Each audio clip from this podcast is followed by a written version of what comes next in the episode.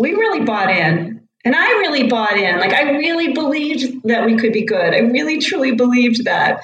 And I got them to believe it. In fact, when we hosted our first NE-10 championship, we had this snow squall come across the field. It was freezing. It was like blowing sideways.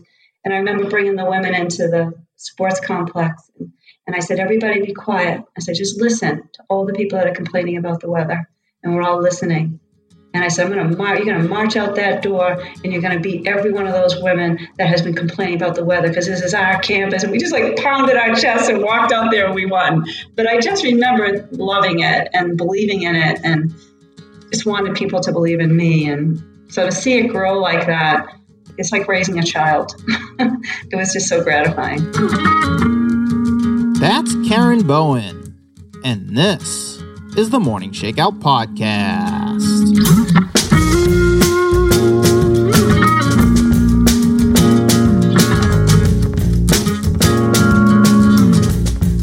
Hey, what's up, everybody? I'm your host, Mario Fraioli, and this week's episode is a really special one. I got to have a long conversation with someone who's had a profound impact on my life and has played a major role in shaping the person I am today, my college cross-country and track coach, Karen Boen. A lot of how I think about training, coaching, and life in general is due to her influence.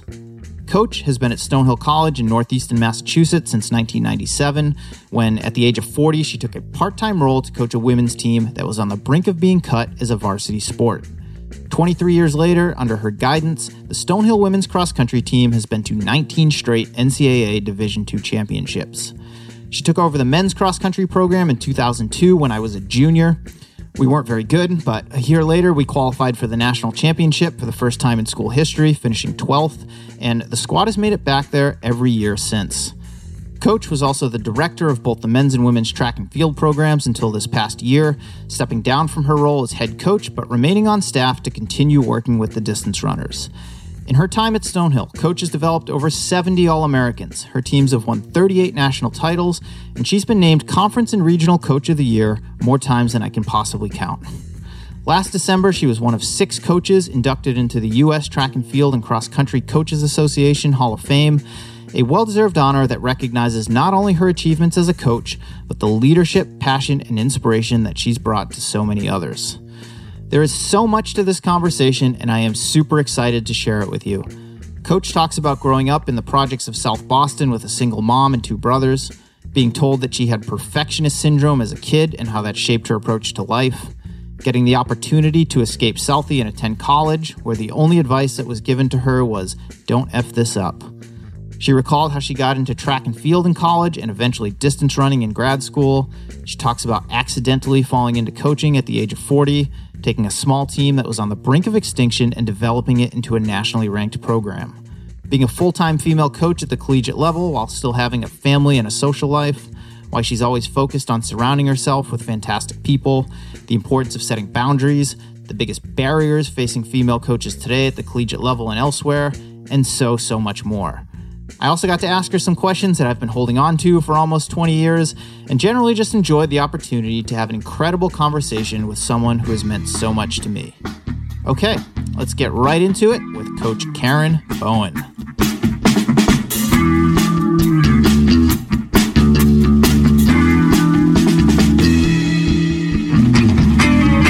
All right, Karen Boen, to me, you will always just be Coach, and it is one of my greatest honors to welcome you to the Morning Shakeout Podcast. And Mario, I got to be honest, it's one of my greatest honors to have coached you, not only to have coached you, but to see the impact that you have had on the running community. So congratulations to you. Well, thank you. I honestly don't think I would be where I am today, professionally, athletically, and certainly personally, without your guidance. The impact that you had on my running career speaks for itself. The numbers don't lie. But the impact that you've had on my life, there's no way to quantify that. And even right now, as I try to search for the words to describe what it's meant to me, I can't find them. So I really can't thank you enough. And I wish we were able to have this conversation in person, situations not allowing for it. But really, to be able to sit down here and talk to you for the next hour or however long it ends up being, personally, it means a lot to me, but I think people listening to this will also take a lot away from it. Yeah, it's interesting that we should open with comments like that, which I do greatly appreciate, because I read a small thing in one of the coaches' little emails that I get, and it's the 5 stages of coaching. And I'm definitely in stage 4, which makes reference, I think I spoke the other night when we were on Zoom, it makes reference to basically, you know, you've gone through the I'm petrified phase of do I know enough, to being comfortable with how much you know, to seeing the fruits of your labor. And stage 4 was you enjoy the relationships and the impact you've had on people as much as the wins and losses. So I definitely am in stage 4, and what you just said as reiterates that perfectly. Well, it's interesting to hear you say that, having been at it for the past 23 years at the collegiate level. And for me, I mean, I don't know when I would have considered myself like a coach. Like, I started helping some of my former teammates right after they graduated to get ready for like some cross country and half marathons and things like that, just writing them training schedules. But that's what it was. It was writing them training schedules. It wasn't coaching. It was a big difference. But now, where that is, you know, aside from this podcast, primary way that I make my living and I spend my working time, is that's the approach that I try to take, is that very much relationship-based approach. And there is obviously writing training schedules in there and helping people get ready for races, but it's very relationship-driven. And to me, that is something that I trace directly back to my time at Stonehill College and having worked with you from 2000 to 2004. So maybe you're entering that stage right now, or at least it, you're cognizant of it. But I mean, you planted those seeds, at least for me, and I can probably say, quite honestly, for everyone else who's come through your program very early on. It's I think in any relationship, coach, athlete, friend, romantic involvements, whatever it may be, I think a lot of it stems from trust, right? We're attracted to somebody for a certain reason, a program, a neighborhood. But I think the trust factor of you looking at me looking at you, and saying, do I trust this athlete to do what I think they could possibly do, and that they trust me enough to put it to practice. And we went through that metamorphosis ourselves, right? Right, we all do. And you get better at, from the athlete's standpoint, you get better at trusting your coach if, in fact, they deserve your trust. And as a coach, I've gotten better at not being insecure until they trust me. So now I understand that better. I understand the relationship part of it. I understand that most of the athletes that come my way had a relationship with someone else previous to me. So I'm much more patient with that trust factor. Before, I was a bit insecure when I first started coaching. You had to prove yourself, you know? So I think they're all stages of development for both the athlete and the coach. It's really interesting to hear you say that, because when I started at Stonehill in 2000 as a freshman, you had been there for, I believe, 3 years at that point, primarily working with the women's cross country and then track teams, and you took over men's track either that year or the year before. I can't remember exactly. Yeah, I think it was 2 years in for track, and then the third year I took over cross. Yeah, you didn't take over cross till my junior year, which would have been fall of 2002. And I had a different coach when I came to Stonehill, and you weren't the reason that I came to Stonehill. You didn't recruit me. You didn't coach me that first season in cross country. You didn't pick me up until track. And, you know, I don't want to talk bad about the gentleman who was coaching cross country at the time that I got there. But for me, as a 18-year-old freshman coming in, I mean, I wasn't mature enough myself, but I didn't have his trust in cross country. And we had a bit of a contentious relationship. And fortunately, we were able to smooth that over many, many years later. But when I started running track that indoor season and you took over the reins, it was a complete flip for me. And I didn't come from a very established high school program. I didn't really have great coaching. And for me, at least in running, that was the first exposure that I ever had to a coach that had my complete respect. And even though you're only a few years in at that point, and I want to retrace your steps to getting there, you had me hook, line, and sinker from the beginning. And that lasted throughout the 4 years that I was at Stonehill. I mean, if you had told me to run headfirst into a wall as fast as I could because it would help me become a better miler, I would have done it, no questions asked. And I think that's a really, you know, special relationship that you develop with an athlete to get to that point where they just trust you wholeheartedly. Oh, there's no question. And you have to nurture that trust and not abuse it. I've had athletes, and it's a great compliment to say I'd run through a wall for you. But it also puts the onus on the coach not to take advantage of that wall. And when do you push an athlete versus, hold them back? We've also experienced that, right? So, we're all learning. It's like making a good recipe, Mario. We're all stealing from each other's stuff. And I've been lucky to, number one, have a strong personality, very similar to yourself. And there were people that I trusted along the way and kind of took parts of their recipe to put in my own. But it's certainly a process, and some of it's fake it till you make it, right? It's kind of like how many times have you stood on a starting line, very nervous, but not letting them see you sweat, so to speak. In my early years of coaching, I had a great exercise science background, which gave me confidence.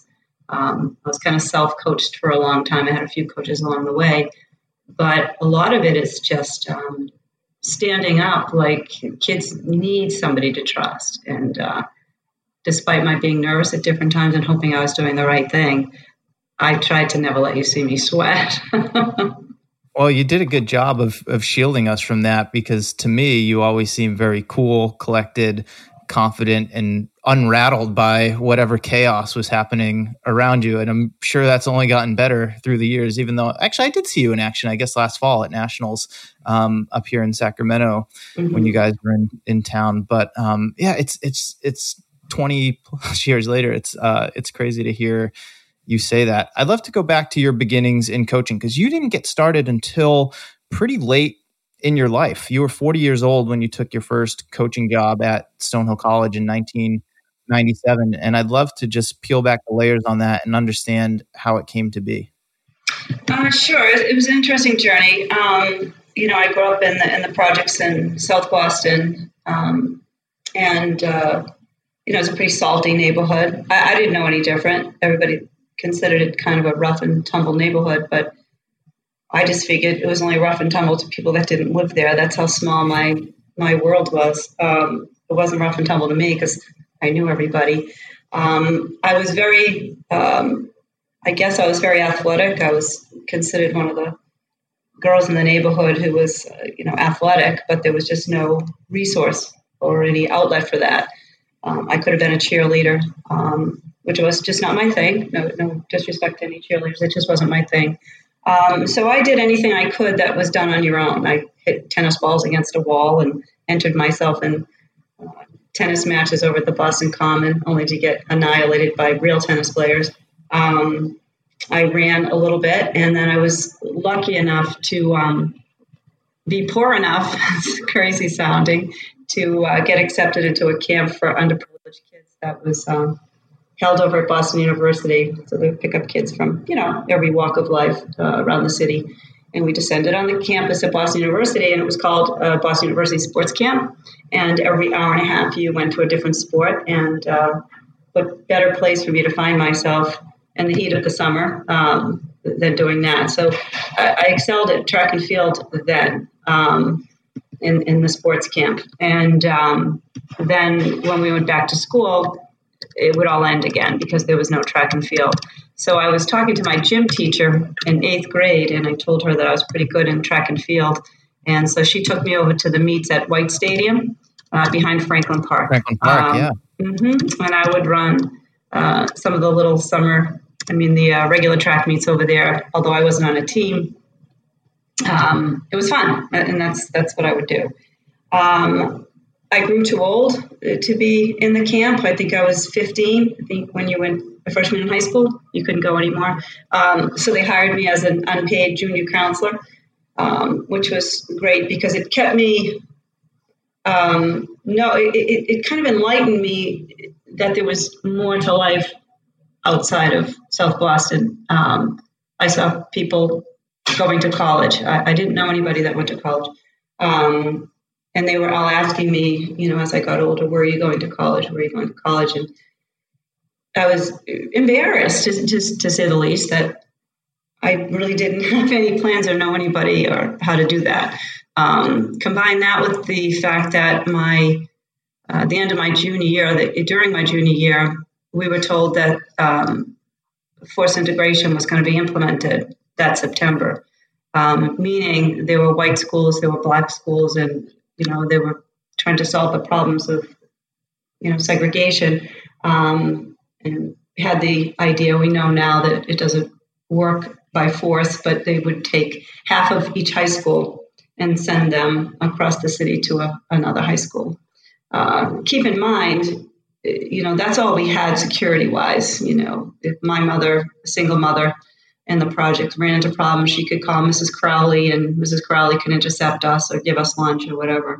So when you disrupt that foundation of people taking care of people inside a community, it was very disruptive. It became very racial. But I'd still like to believe that the majority of the people I knew weren't racist. They were just poor people not wanting to leave their community. I mean, that's where you knew people and people knew you. So the violence just went nuts. The National Guard was called in. I remember taking pictures out my front window, the National Guard out in front of my house. And my mother just said, "You're not going to school," because people were really getting killed. So most of my friends just dropped out. And I still had this image of Boston University sports camp and people going to college.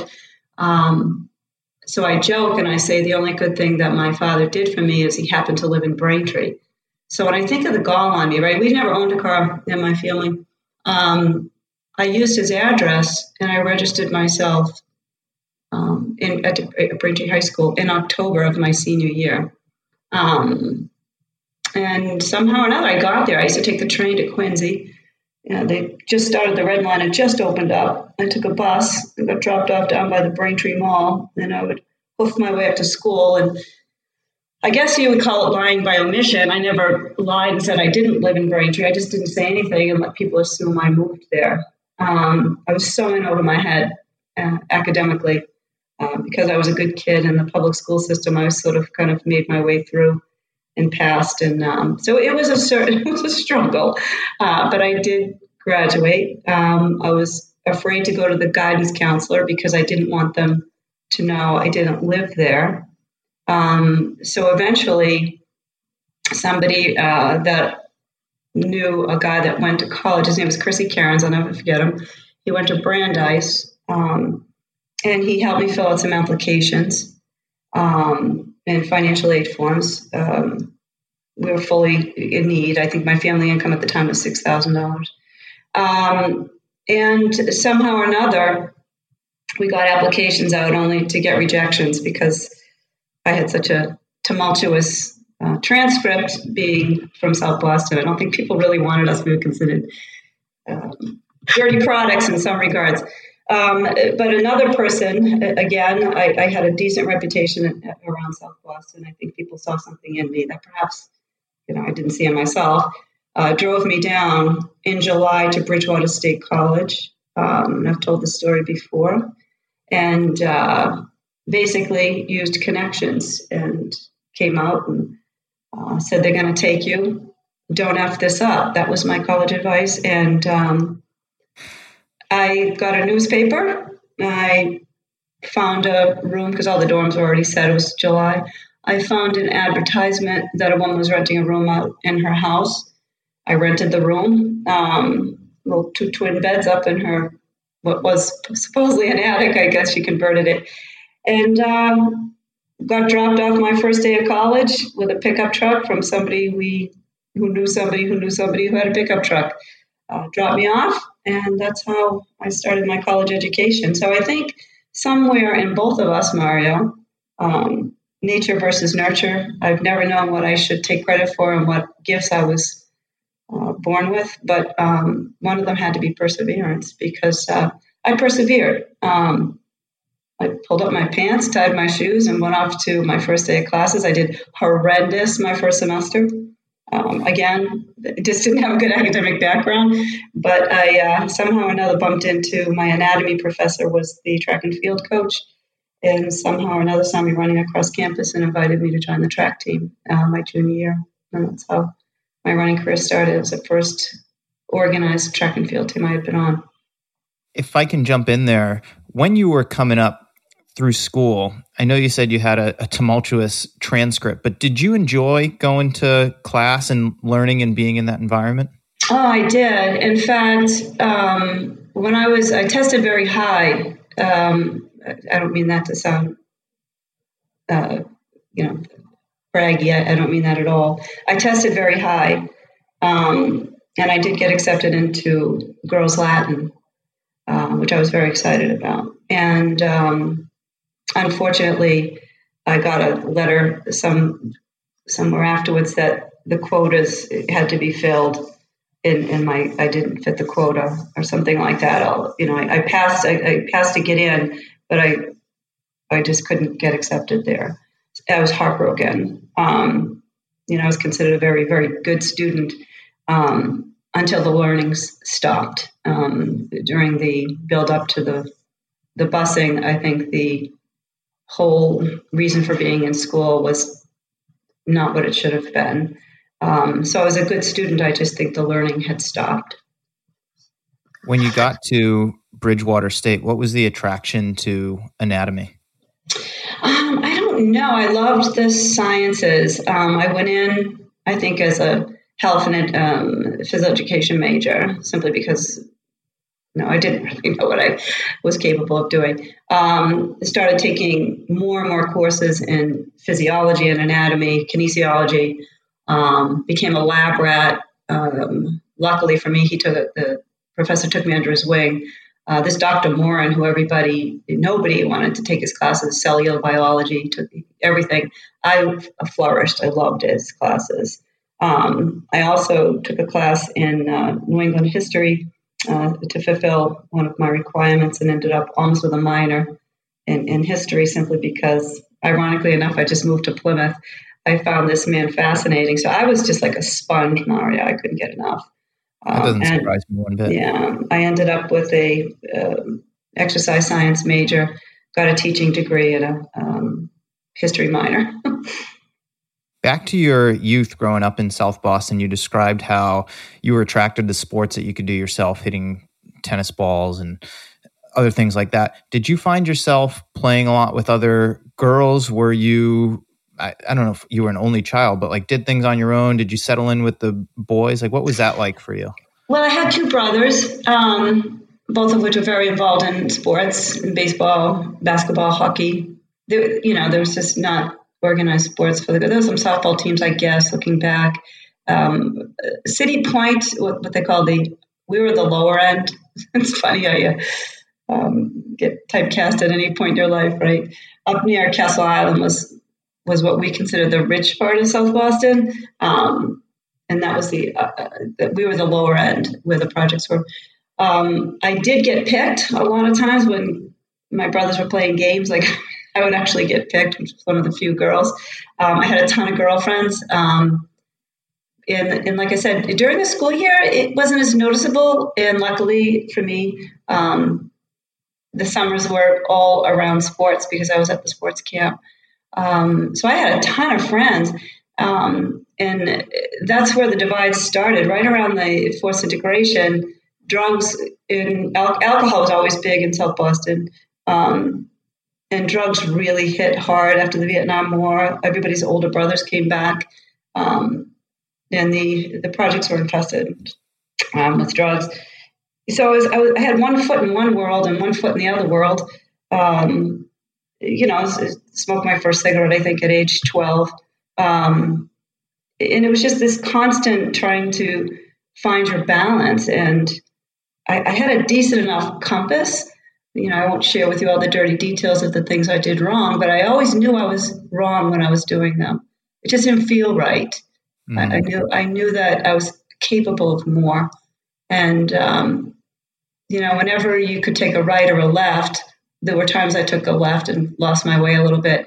But I tended to really work hard to take the right. And I talk about that a lot in my coaching, that you're going to hit roadblocks. I still do, and we all have that inner compass. It's how much you trust again. You'll hear that a lot when I talk. how much you trust your instincts. Because instinctually, we all know when we're screwing up, right? You do. You just do. And sometimes... You know when you're doing wrong or when you're short. Exactly. And sometimes it's worth it. It's like, yeah, that wasn't really a good idea, but boy, I had a lot of fun. And other times it doesn't work out. So I was very lucky that I had a decent compass and a strong enough voice to listen to. I mean, a strong enough voice talking to myself to listen. Did your brothers look out for you, or were you sort of the tougher sibling? I had an older brother, and he went to overnight camp every summer. And my brother Jackie was much more laid back than me. I was probably more of a type A personality. And so I wouldn't say he looked out for me, but I wouldn't say that was a bad thing. I was just kind of capable of, I guess, not requiring him to. I had a younger brother, 6 years younger than me, who unfortunately got caught up on the other side of life and to this day struggles with drugs. He ended up, evolved with drugs to a very bad extent for many years of his life. And basically, I think right now he has cancer. He's doing okay, but his whole life was a series of ups and downs in relationship to some serious drug use. Was your mom someone that you looked up to? Yes and no. I looked up to her because I look up to her as much now as I ever did now that she's gone. And I realize how difficult it is raising three children of my own. And she had three children and did it on her own. My dad left when I was very, very young. So I guess I'm more forgiving now, knowing the challenges of that. And she did a really good job because she was a disciplinarian. She did a really good job of not accepting unacceptable behavior. She had a hard time sometimes living up herself to that same expectation. So that was sometimes difficult. We all have leaders in our life that tell us what to do and don't necessarily do it themselves, right? So she struggled in at the time. If I were being honest, she struggled with alcohol, but not what you would think would be your normal, what I thought at age 12. I always thought someone who struggled with alcohol was somebody that just was in the gutter, drinking regularly, that there were people that didn't drink, and when they did, became a little bit of a different personality. So she wasn't somebody ever who was a regular drinker, but she was someone when she did, the personality changes would occur. So it was interesting, to see that. I think a lot of her behavior instilled in me the desire to get better and move along, though, too. So every person you encounter has some effect on your life. It's what you do with the effect that makes the most sense. Was there ever any point when you were growing up, you described how you didn't know anything but South Boston, that was your entire world, that you just wanted to get out of there? I wanted to get away from some of the things there. I do regret now that when I closed the door, I slammed it shut. There was just so much uncertainty there. Educationally, it was a mess. There were riots every day. A lot of my friends were into crazy stuff. I had a younger brother who was struggling with drugs. I had a mom who was, at that point, as a young kid, she was fantastic. But one of the best lines I have ever read in a book was by Barbara Lynch, who came on to be a famous chef. She owns Number 9 Park and many other very famous restaurants around the Boston area and other places. And I read a book that she wrote because she grew up in the projects with me and went to camp. And she said, everybody thought that Whitey Bulger ran South Boston. What they didn't realize was the Irish Catholic mothers that ran South Boston. And unfortunately, by age 16, all of them were burnt out. And that resonated with me. I remember my mother creating a fantastic childhood for me under those circumstances. But I think by you know, my age, 16, she was probably burnt out, rightfully so. When did your dad leave? I don't ever really remember him being around. Ironically, he lived in South Boston, a mile or so from us. But you know what? And this sounds crazy to anybody who, my own kids, most of the people I knew didn't have a dad. And if they did, I was kind of glad I didn't have one because that's probably why a lot of them were in the projects to begin with. I mean, think back in the late 1950s, early 60s. You know, the traditional mom stay at home and dad work for a living was great, you know, if you were on Leave It to Beaver. But if you had a dad who wasn't stepping up, there wasn't a lot of opportunities for mom to make it work. For my mother to go to work, where were we going to go, you know? So thank God for welfare and for food stamps and for subsidized housing and for underprivileged camps for kids, because that, I will stand for always, is what helped us to survive. Without those things, I don't know where I would be. But my dad was always in the area, but not in the home. My Irish Catholic mother's, my Irish Catholic grandmother, you know, just had my mother convinced that divorce was unacceptable. And so my mom stayed probably married, but not, my dad lived at a different part of South Boston. And so I don't remember much of him. He came in and out of my life a little bit.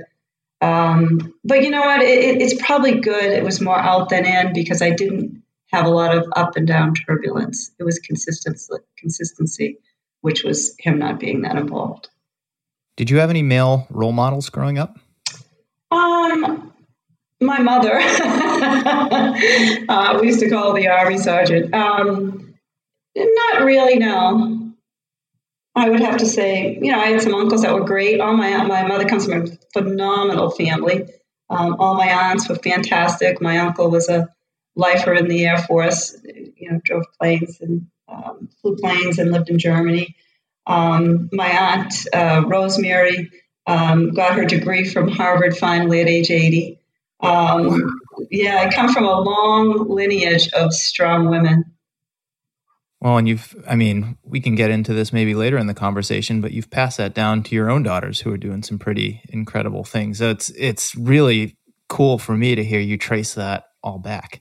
Mm-hmm. Mm-hmm. My grandmother was one of the first women that worked in the post office. Her husband was a Boston policeman who during the Depression went to work one day and didn't come back. And so she was kind of put in the same situation my mom was, where she just raised a family of six all by herself. Do you still stay in touch with any of your friends from the time that you grew up in South Boston?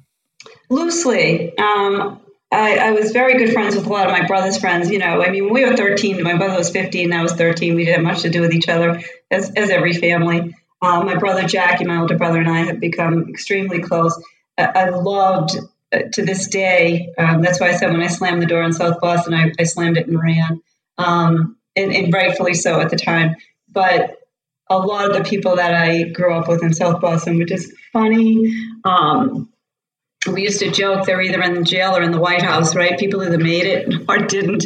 Even Whitey Bulger, head of the mafia, and his brother was head of the Senate. I do loosely stay in touch, but a lot of time went by, Mario. I moved when I was 17 to go away to college and really never went back.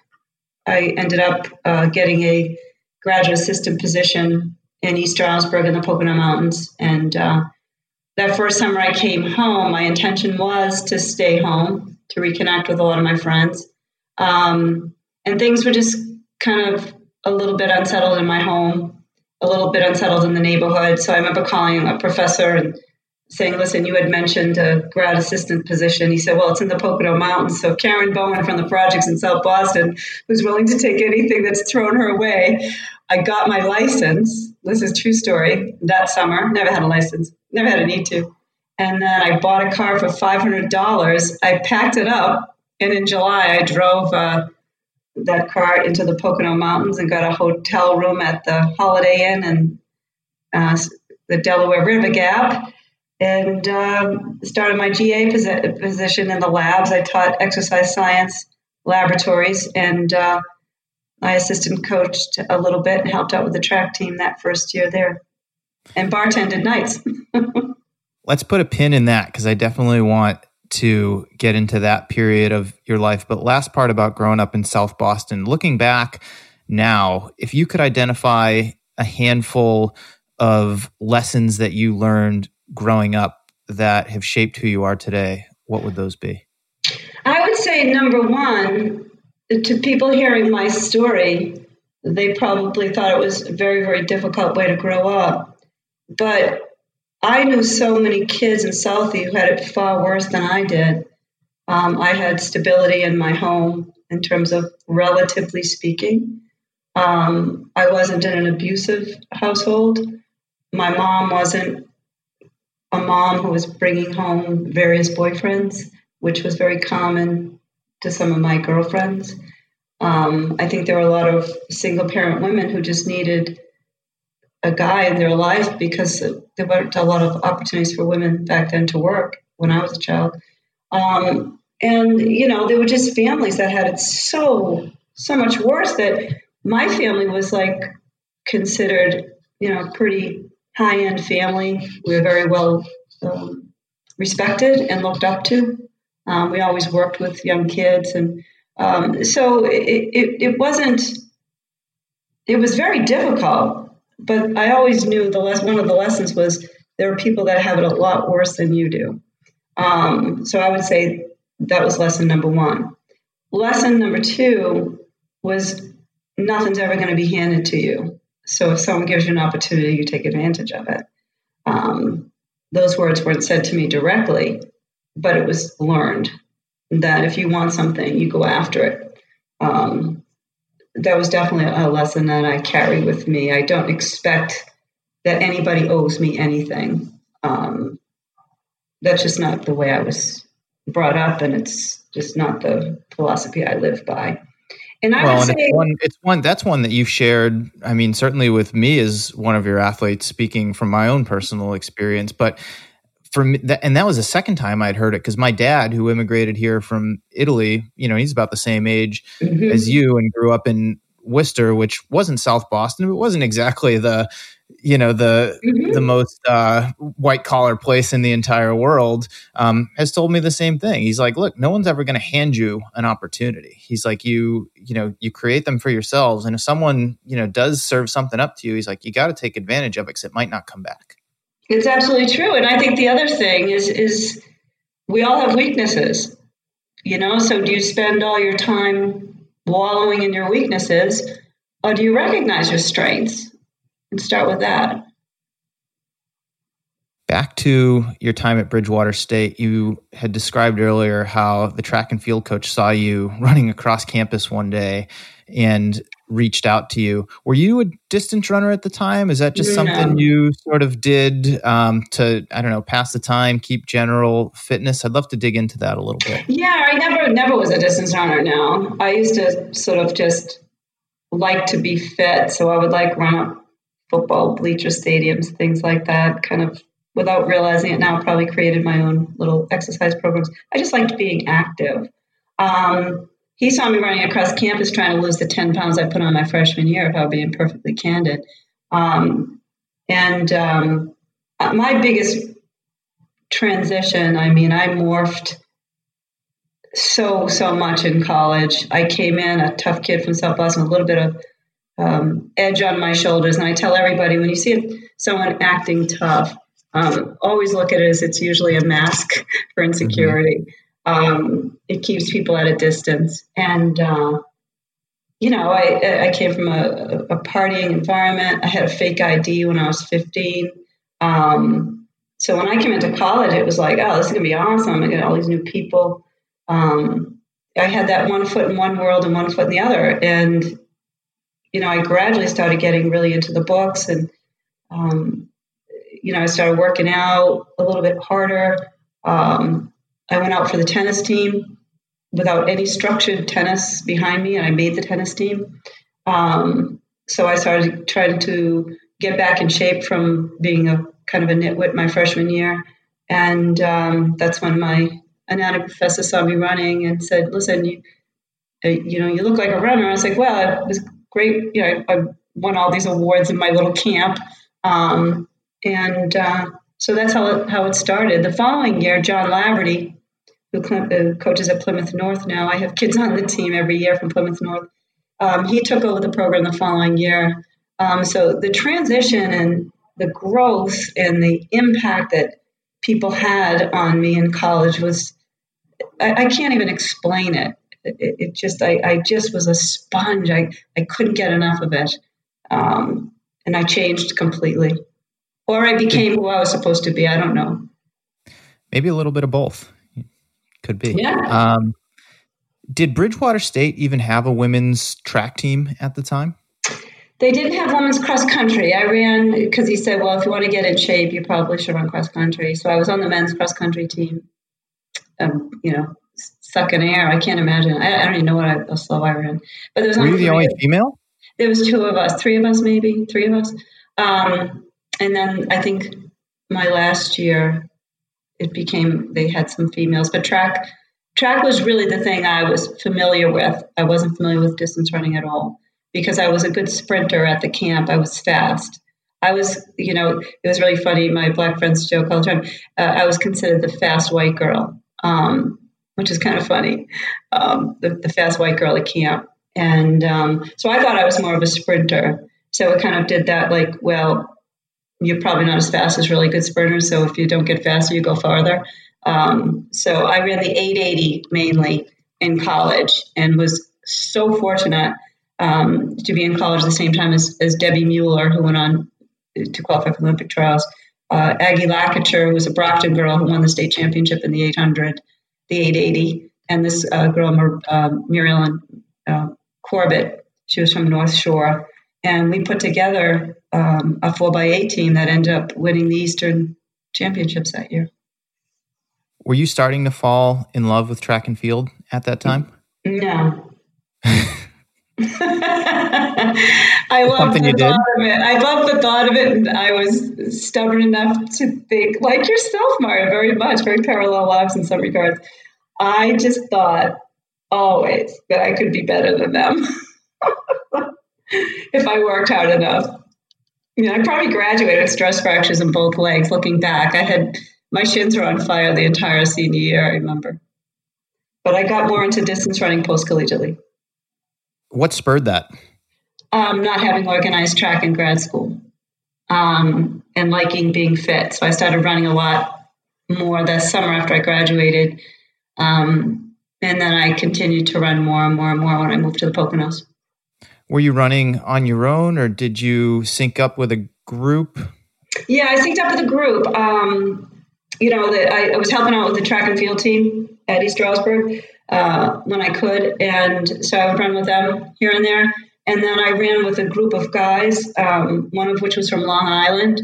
And they asked me, they needed a leg for a relay. And they asked me if I would. So for a short stint, I ran for the Long Island Track and Field Club, or the Long Island distance team. Never been to Long Island in my life at that point in time. But no, I just took any opportunity that came my way and started racing a bit. And then I just took off, over the years I was there, I was ridiculously busy. I taught a class from 8 to 10. I taught another class from 1 to 3. I had classes for grad school myself in the evenings. And I had an internship at the Pocono Hospital in the cardiac. I worked in cardiology for 20 years. You probably know that. But my interest in exercise science in grad school became more geared to the cardiac patient. So I took an internship over at the Pocono Hospital, and we worked research for implementing exercise in the cardiac recovery process. When did you start seeing some success in distance running? I remember jumping into some road races when I lived out in Pennsylvania. And I never knew, if you asked me right now what I ran for times in college, I couldn't tell you. And I remember starting to receive some recognition, and my time starting to come down. But I was never time-oriented. My only coach that I ever had in college geared everything toward how many points did you get for the team. So I was always about place instead of times. But I started placing in different events around Pennsylvania. And I remember winning a race, and my name was Fleming, Karen Fleming, with two M's. And there was a very famous distance runner, male Fleming, you probably know. Tom Fleming. Yeah. And he won the men's division, and people thought we were either husband and wife or brother and sister. And I remember thinking, my goodness, he's famous.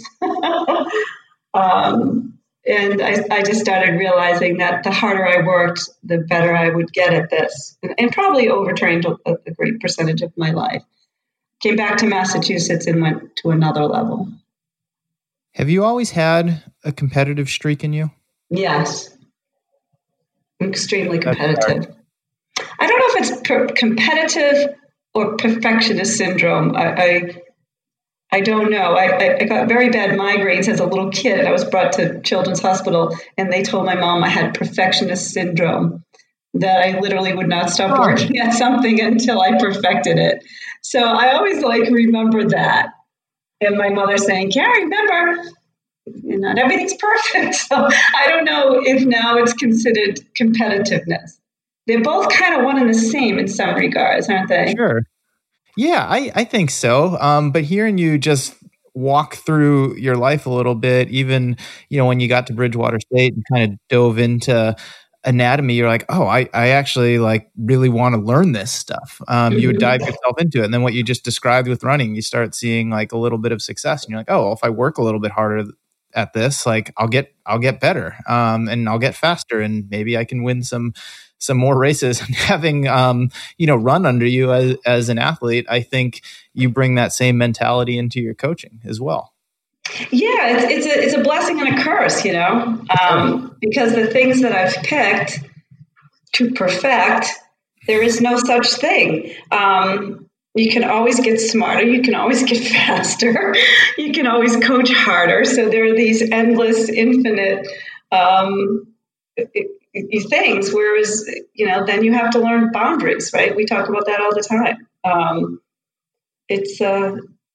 I've chosen things to delve into that I know that if I do more, this will get better.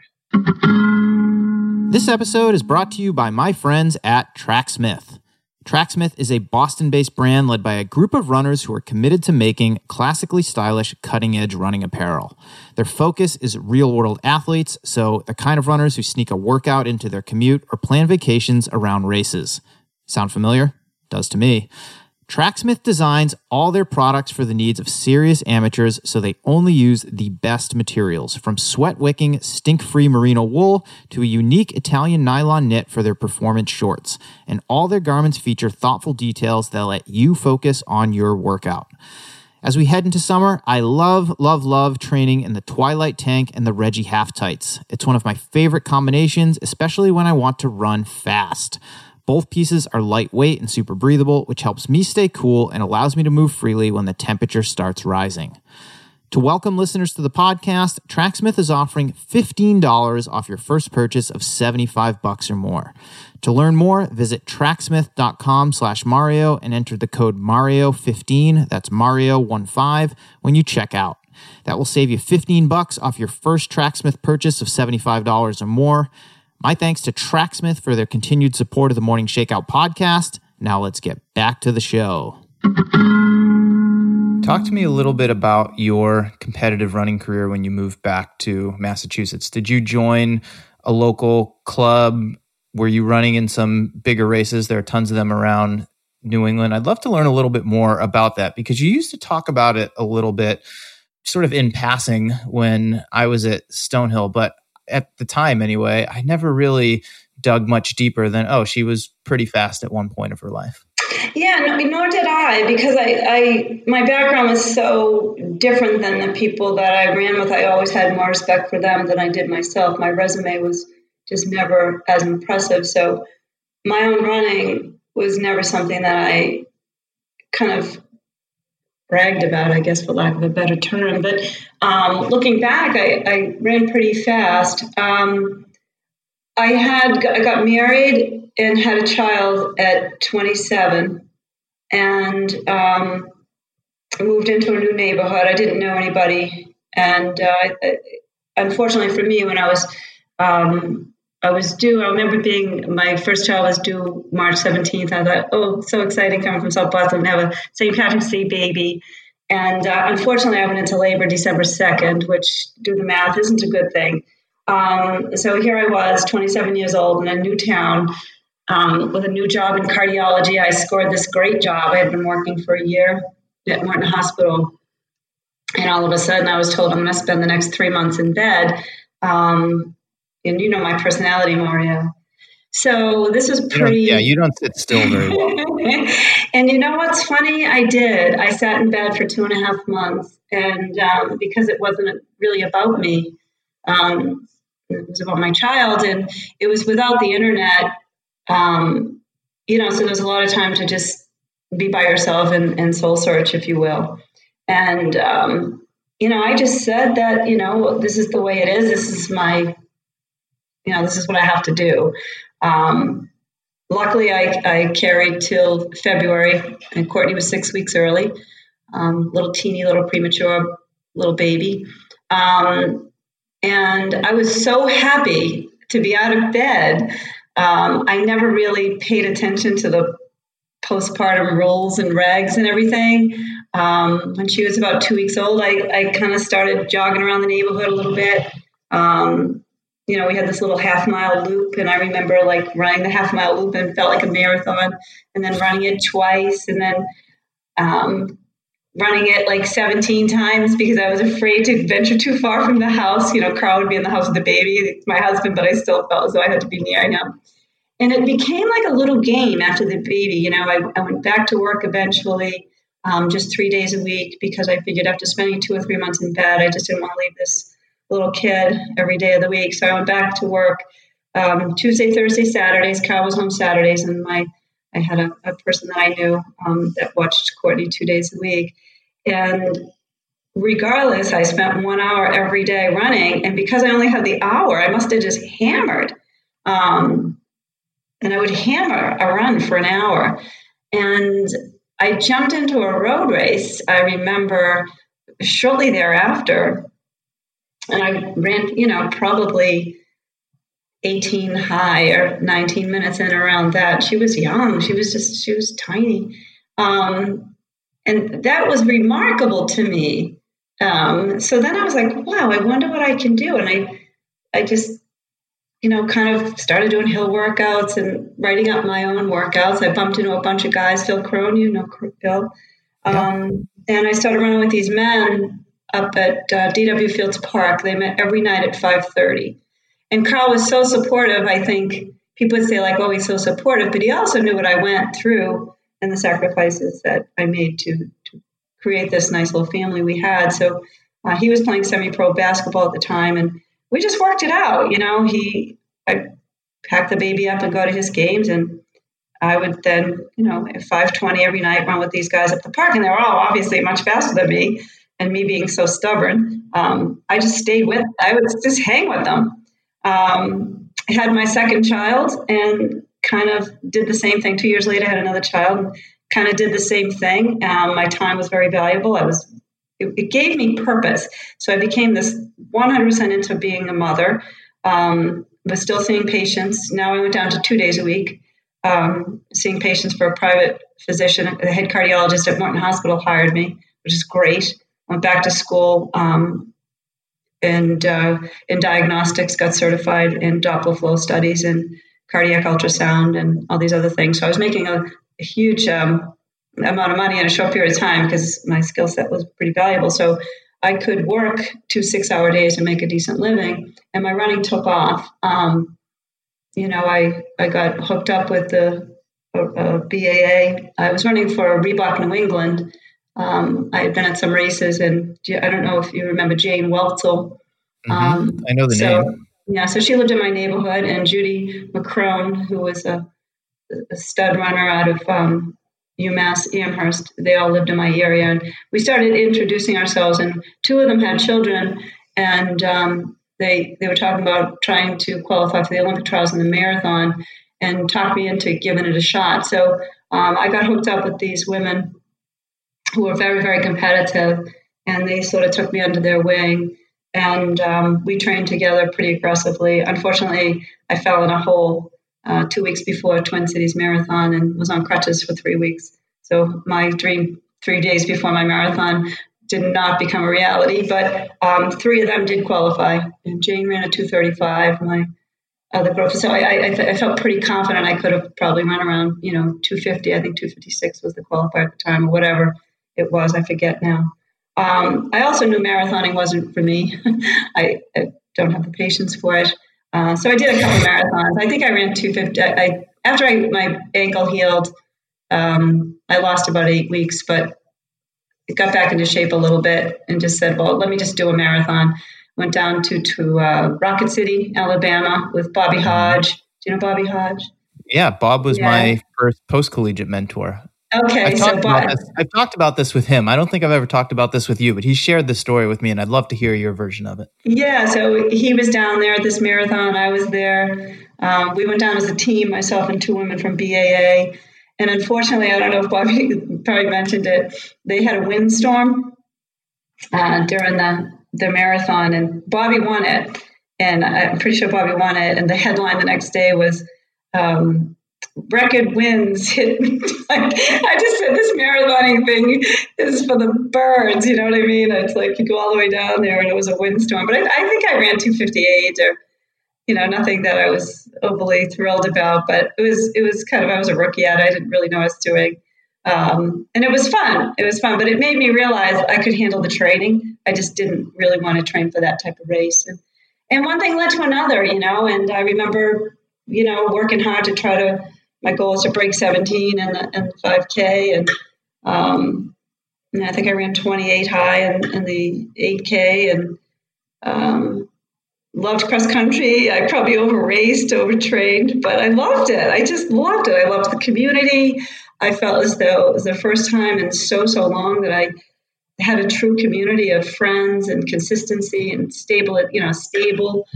So it brought a lot of joy to my life. It brought a lot of good people into my life. It brought a lot of discipline, which I hadn't had really before. And it just was a whole new world. I was a completely different person than the person that left South Boston.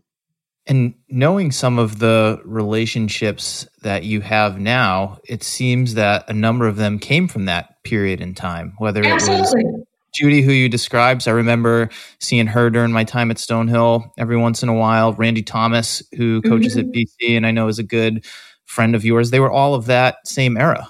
Yep. I remember doing a workout at Northeastern University in Dedham, their track. And Kenny Halla, I don't know if you know Kenny. Kenny was a standout at William & Mary. Well, you introduced us to him when we were down there for the relays, my maybe sophomore year. And I think they called him, he was called like a running Neil. Like that was like his nickname. I remember him telling this story when we were down at William & Mary. I'm such a nerd. And I remember like I went down this rabbit hole, and the internet back then wasn't what it is now. But I remember reading everything that I could about Kenny Halla because he was a friend of yours. And I was like, this is a guy that I want to be like. Yeah, he had William & Mary's records at the time in the 5K and the 10K. So he was writing me up workouts. And I think our paths crossed with BAA. And he wanted to get into coaching and was working a little bit alongside Fred Tressler. And Fred said, he wants to get into coaching. Would you mind if he wrote you up some workouts? I'm like, no, I've been everybody's experiment, right? So Kenny's younger than me, so it was awkward for him. But I remember him giving me a workout that I had to do these series of 400s, because I was going to run the mile. They used to have the twilight meets in Dedham. Mm-hmm. And I was going to run the twilight meet. And I was on the track, and I did one of my 400s, and Bill Rogers came up, and he said, I noticed you're doing 400s, and I timed one of them. You're doing them the same time I am. Would you mind if I did them with you? And I was, here I am like, oh my God, Bill Rogers wants to do a workout with me. Of course, he was doing 200 400s with 30-second recovery, and I was doing 400s at mile pace with a long recovery. So every time I was ready to go, he would go with me. So it was kind of, those experiences. What other sport, Mario, you know what I mean, could you ever have that experience happen to you? So there's been some great things along the way. And I was in an era that I wasn't one of the big guns, but I was on the heels of a time in Boston where there was so much excitement going on the roads, especially like Randy Thomas owns so many American road records. Road racing was a lot different than it is now. Like Falmouth, Tufts, used to call the Bonnie Bell. It's now the Tufts 10K.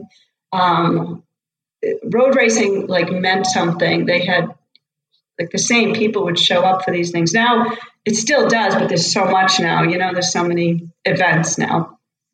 Well, I just think back to my time at Stonehill, which was, far beyond the period of time that you're describing, and just going to D.W. Fields Park, I think it was like Tuesday, Wednesday night in the summer, and running this like odd distance loop. I forget what it was. 3.75. 3.75 miles. But looking back at the records from your era, and like all of these big guns would just come out and pay their $1 entry fee or whatever it was in the middle of the week. And they would rip this course at like, 430 something per mile, 440 per mile. And you're like, yeah, I'm really like, I'm not on that same level. I'm not playing the game at the same level these guys were. But that was all from like, the 80s and 90s. Right. No frills. I remember getting my first female trophy. I always got men's trophies. Then I didn't have female trophies. And my brother said to me, "You have a," I don't know if this is a good thing to say. It was like, "Hey, wait a minute. Your trophy has boobs on it." It was just a different era. It was just nobody cared, so. It was just really a fun time.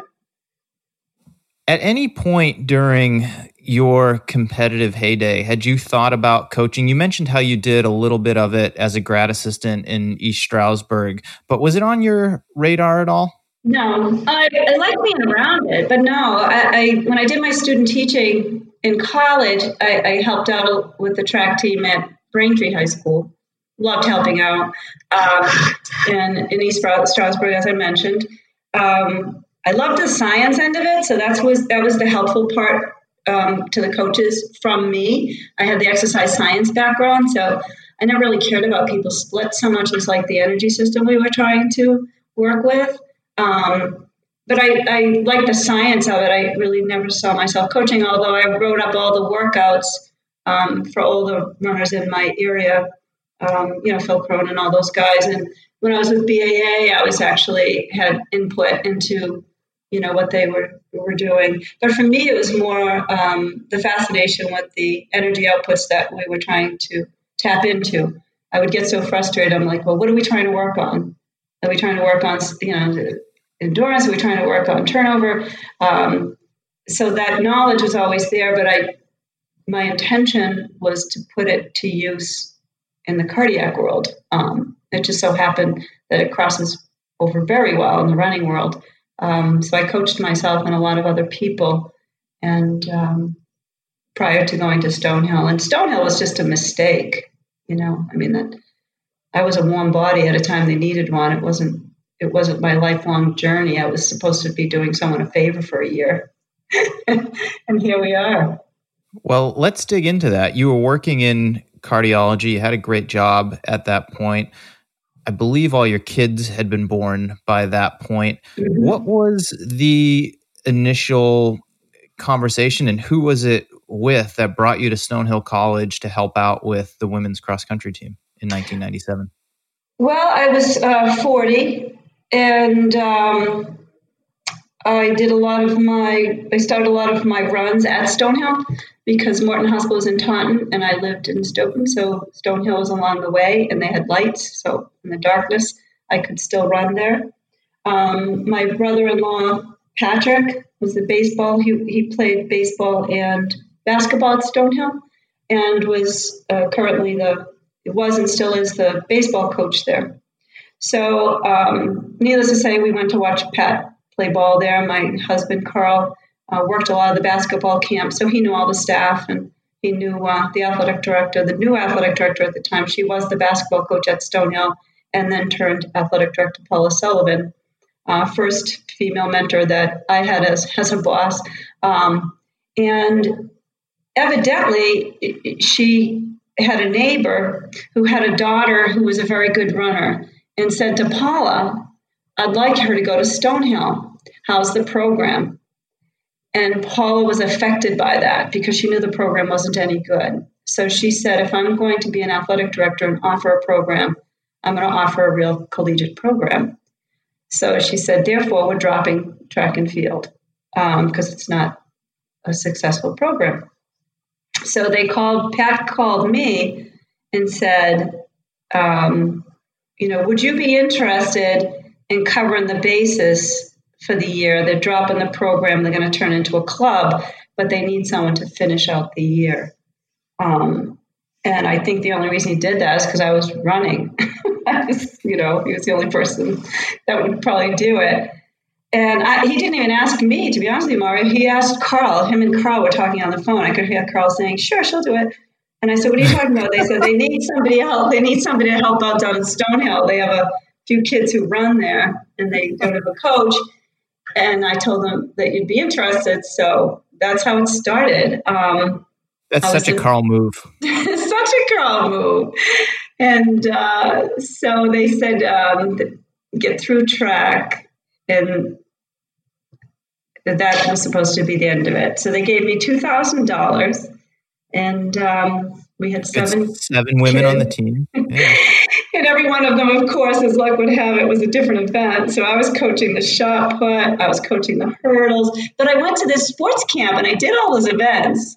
You know what I mean? So I did them for 6 years because you couldn't pick an event there. You had to do every event. And so I knew enough to get them through it. And then the following year, they asked me if I would take over cross country, which I said yes, because I kind of enjoyed it a little bit. And then they asked me, they said, well, what did you think about track? What kind of turn into a club? I was like, I think it's a shame. I said, this is a beautiful campus. I just hate to see track and field dropped anywhere. And I said, you really should keep it. And they said, okay, well, we'll consider it if you'll do it. And I really didn't want to coach track and field. I just wanted to coach cross country, but I knew that cross country would be terrible without track and field in the other part of the year. So I agreed to it. Still got the $2,400. They didn't get a raise. And that's how it all started. And to chime in here, Stonehill College at the time did not even have a track on campus. So it would have been a very easy cut to get rid of that program because there was no actual footprint. And we weren't allowed to use the indoor track because that was for recreation only. It was a garbage indoor track anyway. It was handy in the wintertime, but I swear more people got injured on that than anything else. It's not any better now. So fast forward a little bit. Now you're coaching year-round, at least the women's program at Stonehill. I imagine you're still working in cardiology because $5,000 a year. $2,400 wasn't going to do it. Well, for the whole year. Okay, so that's definitely not going to. That's not going to do it. Where does it go from there? Do you start thinking about recruiting and bringing in some better athletes and really building this program? Because you can't really have a competitive track team with seven people. Right. Cross country had about seven women, but I remember they were twins, and I remember one of them telling me she hated to run, and the other one telling me one of the kids told me she had underdeveloped airways, and I said, "Well, do you have asthma?" She's like, "No, underdeveloped airways." And then another one told me that she faints when her heart rate goes high. So I was like, oh, my goodness, what's going on here? Anyway, we ended the year with five. Then I went up to the admissions office. And when people apply to college, they fill out, they have a code if they did a sport and then another code if they did a specific sport. So I got all the persons with the code that had track in it. And I wrote a letter, and I found out their post office box numbers. And I put a letter in every one of their post office boxes to come by and sign up for track like a high school program. And I sat at a little table, and some kids came by and signed up. And anytime I saw anybody run across campus, I would kind of pull over. They used to joke that I was the Stonehill stalker. I would pull them over and, How come you're not running? How come you're not running? So that's how it really started. And the first real recruit I brought in was Laura Trell. And I remember calling her, and all the time. And she said, "Well, what's the team like?" I'm like, "It's terrible." I remember just being honest with her and just saying, "But it could be good. And if you really want to go here, I promise you, I'll do everything I can to make you good." But that was a spark that the program needed, because it wasn't more than a year or two later that you guys were competitive, at least at the conference level, I believe. Yeah, and the conference was, no disrespect intended, but, it wasn't, the men's conference was fairly strong, I thought. The women's conference was okay. They had good individuals along the way. And we put together some really good teams then, Mario, when you look back at the talent that we had, right? On that women's team was really something. But they made each other better, I think the thing I brought to the table is I had the background in exercise science, but I probably am a better motivator than a coach. I don't know if one is the same, but we really bought in. And I really bought in. Like, I really believed that we could be good. I really, truly believed that. And I got them to believe it. In fact, when we hosted our first NE-10 championship, we had this snow squall come across the field. It was freezing. It was like blowing sideways. And I remember bringing the women into the sports complex. And I said, "Everybody be quiet." I said, "Just listen to all the people that are complaining about the weather." And we're all listening. And I said, you're going to march out that door, and you're going to beat every one of those women that has been complaining about the weather, because this is our campus. And we just pounded our chests and walked out there, and we won. But I just remember loving it and believing in it, and just wanted people to believe in me. And so to see it grow like that, it's like raising a child. It was just so gratifying. Yeah, well, and at this point, your child is now a young adult and out of the house, so to speak. And I mean, objectively, I guess I can't be objective because I was part of the program. Looking back at it, it's something to be really proud of. I mean, your women have gone to nationals in cross country, 19 years in a row. Mm-hmm. I know the men have gone every year since my senior year. That was 2003. And we'll get into that here in a little bit, because when I started at Stonehill in fall of 2000, you weren't the men's cross country coach, but we were the laughing stock of New England.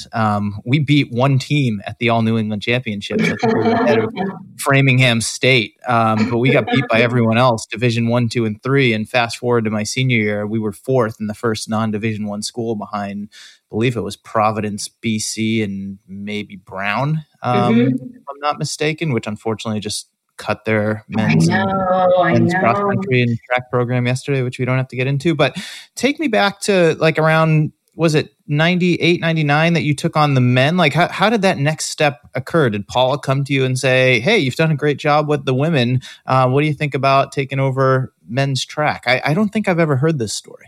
Yeah, I didn't really want it. To be honest with you, I didn't originally even want the job at all. It found me. There was a coach, their previous, who had been there, ironically, I think 23 years as well. And he kind of got to the point, I was coaching track and the men. I took over the men's program because I don't know if he wanted to give it up, or I forget how I got the men's program, but I got track first. Right. And then the guys started to get better. They saw some improvements.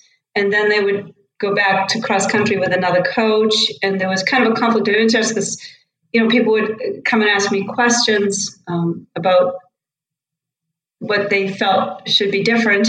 And I would have to say, "Listen, it's cross-country season. It's not really my place." So I think one of the guys, or a couple of the guys on the team, talked to the athletic director about the possibility of my taking over cross country, and her talking to me. And I said, I would only answer that question if the current cross country coach decided to retire, because I didn't want my saying yes to have any bearing on his being moved away. I just didn't think that was ethical. And shortly thereafter, he did want to retire. And she asked me again, and that's when I said yes. In other words, I didn't want him pushed out because of me. I said, right. If you don't think he's good enough or you want to go in a different direction, you have to make that move. Or if he wants to go in a different direction, he has to make that move, but I'm not going to make the first move. And I remember you telling us that when it was, I mean, all of this finally happened, that, you know, he did retire and you took over and you were like, hey, just so everyone here knows, here's how this went down. And it's important to me. Yeah. You know? And you were just a very clear communicator from the start, which I knew because I'd worked with you on the track for 2 years prior to that. And I know you were just like, no BS, didn't pull any punches. But I mean, that was, I'm recalling it now because it was really impressionable on me, where you were like, look, this is the situation. Like, let's just lay it all out here so that there's no confusion. Mm-hmm. Yeah. I just didn't want to push him away. You know, I wanted it to be not, it wasn't my call. What were your initial impressions of our group of guys when you took us over for cross country? You were able to observe us from afar the previous few years because you were coaching the women's team and we were at the same meets and you had us on the track. But how were you thinking about the team when you inherited it? It wasn't a team. It was a group of individuals representing an institution, but it wasn't a team. That was my first impression. There were little pods. A couple of guys would come in and start their workouts, and somebody else would come in and start their workouts. Their input was equally as strong as the coach's input. So people could be game changers. Workout could change based on what the athletes wanted or didn't want that day. So I didn't really feel like it was a team. I just felt it was a group of, it wasn't much different than the group that I ran with, you know what I mean? You did it if you wanted to, you showed up if you wanted to. Yeah, I just think they needed someone to take over, you know, and take control. I just felt as though it was just a bunch of guys kind of doing their thing. And there were some that were very proud, you know, they were proud of what they were doing, and it wasn't all bad. It's just that they need a little more of connect the dots. Mm-hmm. From your vantage point, was it challenging to get that group of guys to buy into you as the coach and buy into this idea of? Oh God, yes. At the time I didn't know if it was the female thing. I was confident enough in my knowledge.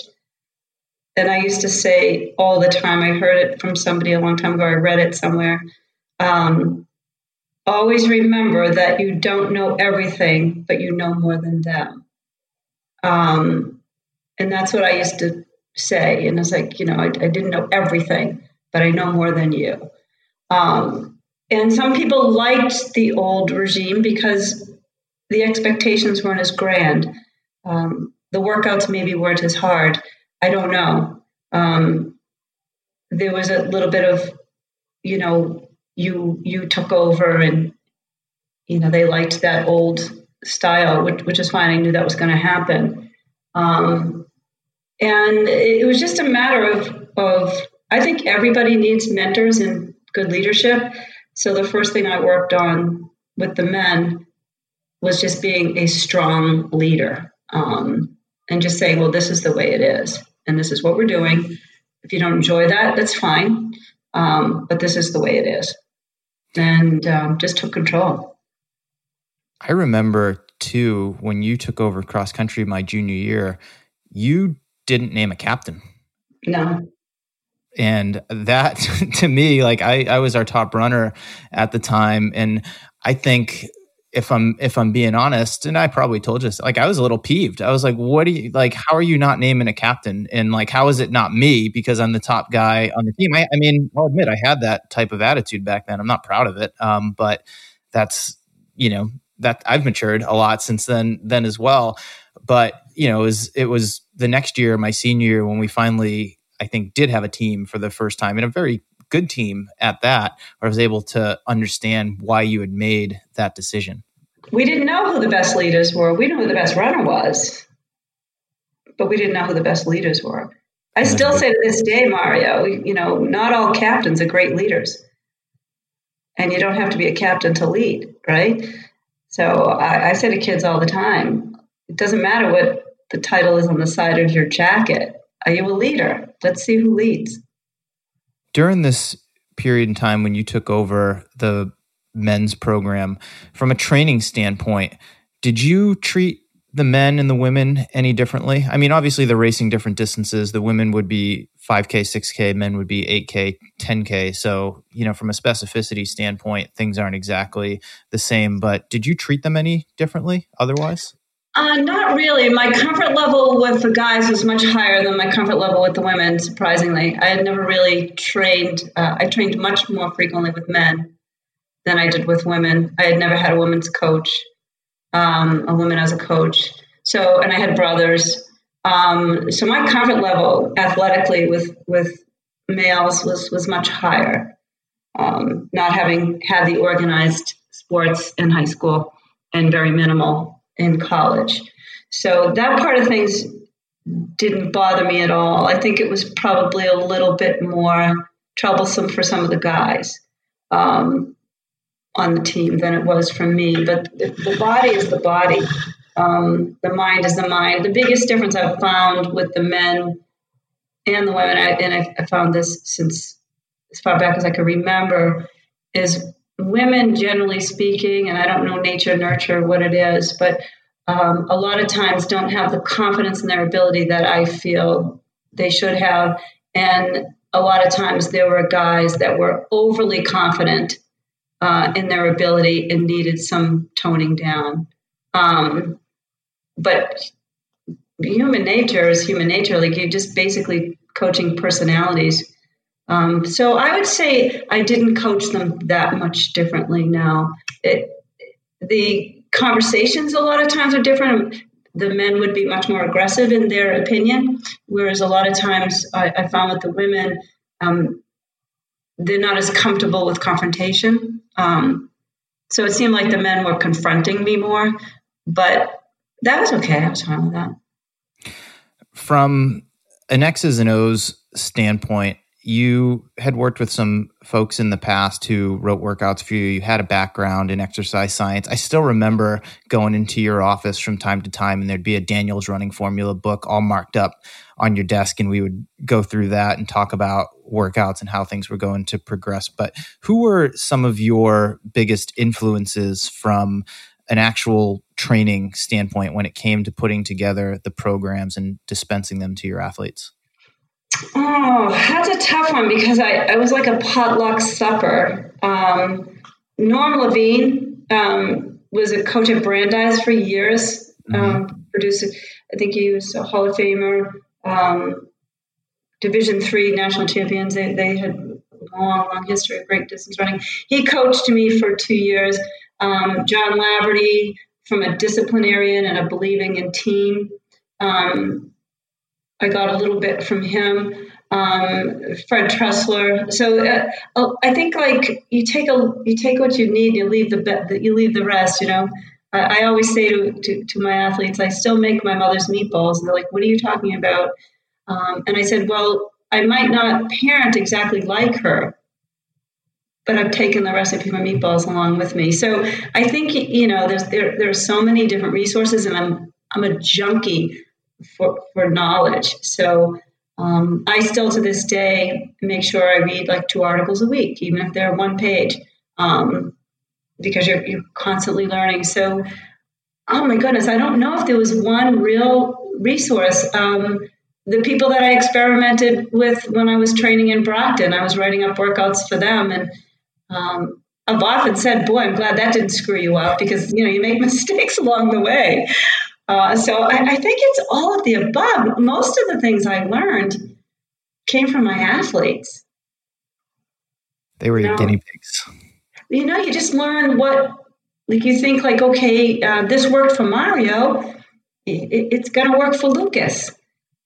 And then you realize, no, Lucas, this isn't going to work for Lucas. So you learn a lot just by doing and being open to know that you don't know everything, and that's okay. Hey, we've got one more sponsor to thank for this episode. It's my friends at Whoop. I'm super excited about what this company is doing for athletes. Whoop is a fitness wearable. It's just a band that you wear around your wrist that provides personalized insights on the performance of your sleep, how recovered your body is, and how much stress you put on your body throughout the day from your workouts and the normal stressors of life. Here's what's great about Whoop from my experience. Every day when you wake up, you get a recovery score based on your HRV, resting heart rate, and sleep performance that can be used as an indicator to how to approach your day and your training. If you get a green recovery, that's a sign that you have a more intensive workout, but if it's red, that's a signal that you might want to take a rest day or have an active recovery day. The Whoop app even has built-in features like the Strain Coach, which actually gives you target exertion goals based on the level of intensity your body is signaling that it can handle. If you're not sure what type of training your body is ready for, this is an awesome feature to keep you from overdoing it. And based on how strenuous your day is, the app has a built-in sleep coach, which actually lets you know how much sleep you should be getting so that you can wake up and be recovered based on your performance goals, which you can set for yourself. For everyone listening to this, Whoop is offering 15% off with the code Mario. That's my name when you check out. Go to Whoop, that's WHOOP.com, and enter Mario, that's MARIO, at checkout and save 15%. Sleep better, recover faster, and train smarter with Whoop. My thanks to Whoop for supporting the Morning Shakeout podcast. Now let's get back to the show. What are some of the biggest ways that you've evolved as a coach over the past 23 years? Having confidence, I think, getting the confidence that, I could always stand up in front of a room and look confident, but then second guess myself afterwards. I always coached with fear. I always had my athletes lining up. I never lined up cocky. I never thought I was the best. I just always felt as though, oh boy, I hope this all works out. So when it continues to work out in your favor, the law of averages has swung in my favor most of the time. So I would say number one is probably confidence. The other thing I've learned is fast people don't always make great teams. I originally thought that if I recruited fast people, we would automatically have great teams. And then I brought in probably the best recruiting class I had ever brought in one year. And it was probably the next few years the worst teams that I had because the dynamic wasn't there. So then I started really honing in on what does it mean to be a team? And how do we react and act as a team? And that wasn't their job. I had left a lot of that up to them before. I created good leadership, but I left the rest up to them. That's when I started doing a lot more research and activities to incorporate the sense of team, how we have a captain, how does that process happen? Someone came in one time and said, Coach, we had a recruit down. It's like, he's just not a skyhawk. And I was like, well, what is a skyhawk? And I kind of read a little bit about this activity where I had everybody on the team give me character traits that define who we are. What is our brand? And I was very inspired to think how many of them came up with the same things, loyalty, commitment, like all these kind of things. So that has changed a lot over my career is really who are we and what are we trying to do as a team? Well, that's culture. And for me, that was the biggest shift going from my junior year to my senior year. And I wish I had more time to be a part of that culture because it's clearly grown since then. And a lot of the younger guys that I ran with who were on the team for another 2-3 years, like I was almost jealous from the outside looking in because I wanted to be a part of that for longer. And now, especially like having gone to watch you guys. You laid the foundation, you know what I mean? I think those early years were more impactful than any. I mean, we grew up together, right? And at Stonehill. You were new at it. I was new at it. But you have to take pride in the fact that, okay, that culture was only started in 2 years and look at the seeds that were planted and how they grew. Well, and the fact that it's been maintained now for, I mean, makes me feel old, but 2 decades, that at least on the men's side and the women as well have had that culture, that sense of family, that sense of team that you mm-hmm. were describing earlier. And it's like, that just doesn't happen by accident. And I mean, you've been the common denominator, I think, through it all and have helped continue to foster that during your time at Stonehill. And that's probably the biggest growth that I think I had it when you were there. And I knew it was happening. I just didn't realize how important that was. That's just something somebody had asked me one time in an interview, if you never ran high school track and field and cross country and you had minimal experience in college, how did you create what I guess is known for a great team culture? And I said, if I laid in bed at night and dreamed of what I would have loved to be a part of, that was my vision. And that's truly how it came to be. Like, if I was going to be on a team that was really like a cool bonded team, it was sort of a vision. I remember going to a track meet and seeing UConn get off their bus, and they all had their uniforms on exactly the same. They had their bags. They got off that bus and they looked like a team. They acted like a team. And I said, that's important. That's what we're going to try to do. And I implemented in our rules that you had to have team-issued gear no matter where we went, because that was important. It makes a sense of pride, like we belong to something. No complaining starting on Thursdays, right? So if we have a meet that weekend, starting on Thursday, no negative. You can think it, can't say it. So all these little things have developed over the years that have made it more and more, this is just who we are, and it's up to the incoming freshmen to change and adapt. And they tend to. And I think it's those attributes that they're probably attracted to in the first place when they've come and had some time to spend around the team. And yeah, they want to get faster and, they want to be on that team that goes to national championships, or maybe they want to be an All-American, but what they really want is to be a part of something bigger than themselves. And we all crave community, don't we? I mean, in a pandemic, what do we miss the most? We miss our little communities. We miss our people. And I think it's important, and it goes far, far beyond the track. It just does. It's like, look at us. We still have all this in common.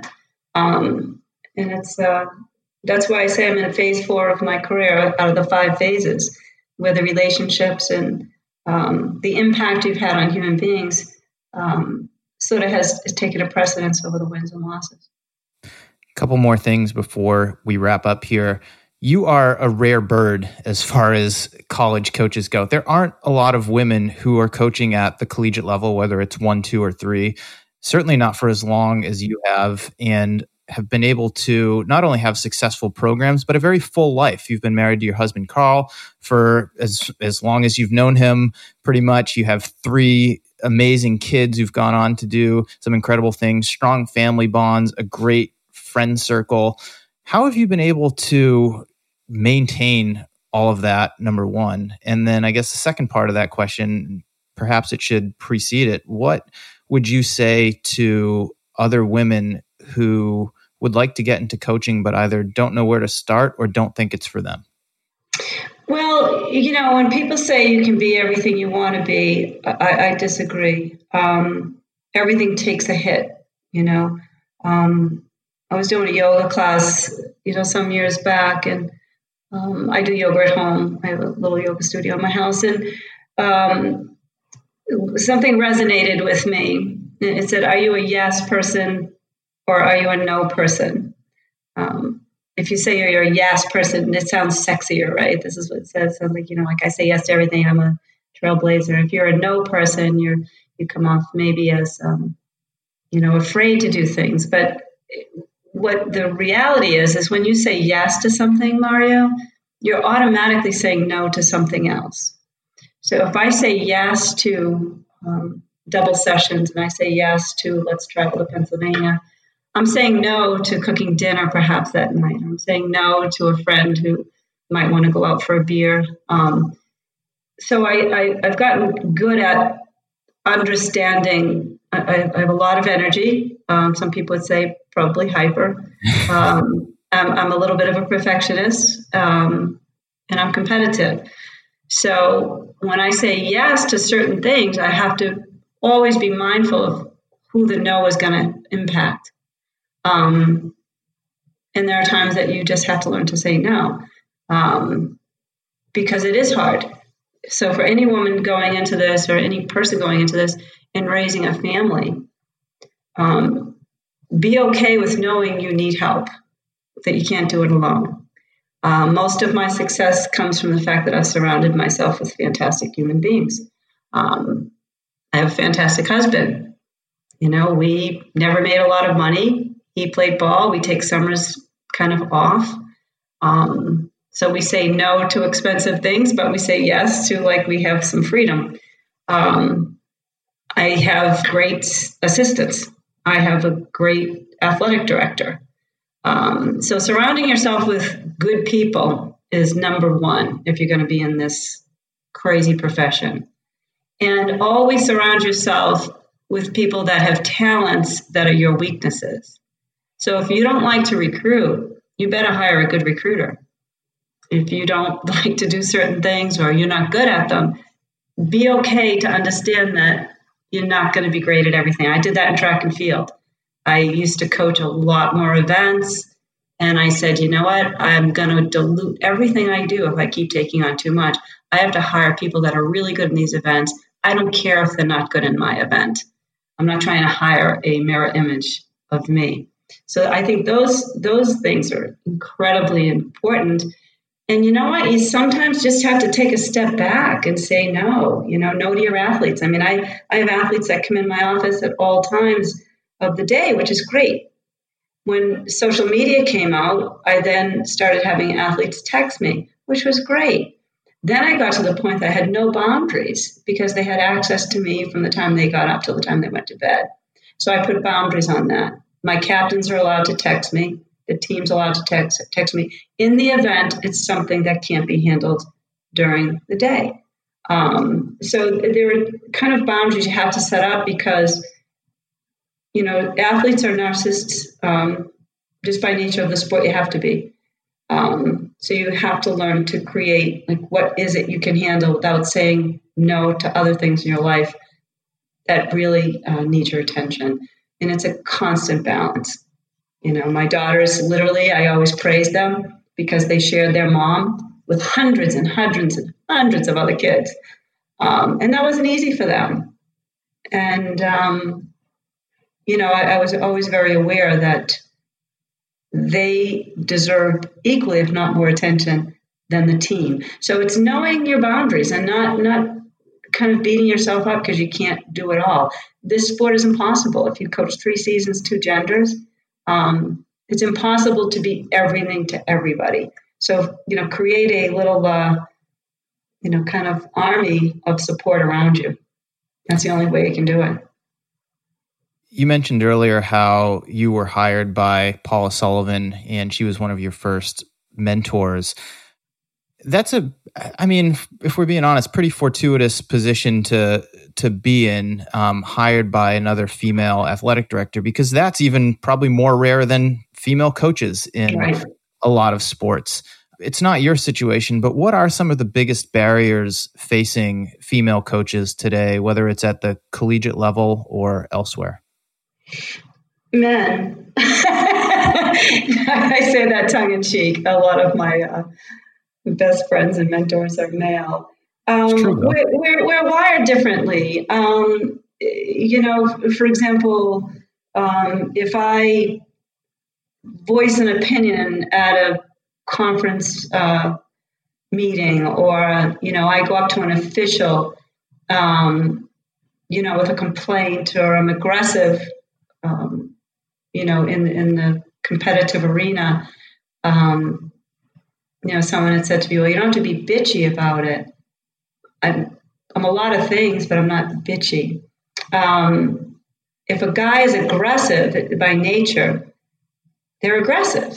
If a woman's aggressive, it's interpreted differently. It's just the way we were raised to view people in those categories. I mean, early in my career, it wasn't unusual at all to hear, "Gentlemen, take a seat." You know, you'd be in a meeting ready to sit down. It's like, "Gentlemen, take a seat." And I remember it's probably my fifth, sixth year, and I was at the New England Championship meeting, the New England meeting. And so I said, "Gentlemen, take a seat." And I remember I stood up. I stayed standing. I said, "Are we still doing this, really?" And it was a chuckle, but it was nobody was doing anything wrong. They just used to be all gentlemen. Right. I think I was the only female for years in the men's meetings. In fact, in your era, Mario, they had a separate New England Championship for men and a separate one for women. Every other year I would go to the men's New England Championship, and every other year I'd go to the women's because I had to choose which one to go to. And it just, they didn't combine them yet. They were completely separate. So there are things, even the mothering thing, if dad's going to be gone all day, it's sort of a socially acceptable thing. If mom's going to be gone all day, I used to have people say to me all the time, "Oh, you're so lucky. Your husband doesn't mind you going on these trips." And I would say, at first I wouldn't say anything because I was kind of defensive. Yeah. Then I was like, "What do you mean he's lucky? I'm lucky. He's lucky. He's got a girl that's like willing to get on a bus and make money." It's a subtle underlying traditional impression that you have to be all this or all that. And I'm the epitome of a hybrid. I'm feminine in my makeup. I'm very aggressive in my profession. And I say to my women all the time when they're competing, you can be fierce and feminine all at the same time if that's what you do. You don't have to change your personality at all in this sport, because what we bring as females is a nurturing side, perhaps. There are athletes that have benefited a great deal from my being nurturing. And there's athletes on my team that have been on the receiving end of my fierseness. Well, I've been on both, and I appreciate both because they're necessary depending on when you've got to employ each of those strategies. So I think you're spot on with that. Right. So I think until society recognizes that it's no different that if you see a very competitive male who has a really kind side, everybody thinks that's wonderful. Well, you're going to see a lot of women that have a fierce side, and that's okay too. And I just think it's a matter of people becoming more comfortable with it doesn't have to be this or that. And I think that we have taken amazing strides in that direction, but boy, do we have a long way to go. Well, I appreciate you sharing that because I agree. I do think we have a long way to go. I also agree with you that men are, by and large, the problem. And I think it's important to have these conversations because this isn't going to change overnight, but the more we continue to talk about it, the more we continue to advocate for it, the better chance we have of actually shifting the paradigm. And hopefully someday when I walk into a hotel with my team and my assistants, the person behind the counter doesn't automatically assume my husband is running the show. He gets so embarrassed when that happens. I'll check in. I'm like, "I'm here to check in my team," and they start talking to Carl. It's kind of interesting. Especially when you're with a bunch of guys, because I do coach the men. Last fall, you were inducted into the U.S. Track and Field and Cross Country Coaches Association Hall of Fame. What was that like for you? Surreal. I went through a whole array of emotions. At first, I was embarrassed. I wouldn't tell anybody. I felt very undeserving because there were so many. We've never won a national championship, and there's all these coaches that have done amazing things at the national level. We get there. We've never won a national championship. I just didn't feel as though my resume was equal to some of those out there. So at first I was embarrassed. I was like, did they pick this out of a hat? Are they just looking like, I hate thinking I got the woman card. I had no idea that it was coming. And then I marinated on it a little bit. I marinated on the fact that we have 2,200 students at Stonehill College. It's $61,000 a year to go there. You have to be in the top 15%, generally speaking, to get any funding. That we only have a half a men's scholarship. That we only have 1.5 women's scholarships. And we're doing it. We're getting it done, We are literally getting that water out of that rock every year. And I started to say, well, you know what? Maybe USTFCCCA and others are starting to recognize the majority of us in the bell curve. There are teams out there that are outstanding, and then there are teams out there that are just, for whatever reason, not kind of that successful. But the majority of us are in the middle with lesser resources and normal programs and no backdoor entries. And so I figured that the only way that I could accept this is to, in my own head, was to say that I'm representing the majority of us who are out there just working hard every day, getting it done, teaching our kids lessons. And somebody noticed. So if they notice that most of us are just out there getting it done, and I'm going to represent that, then okay, I'll get up and accept that award.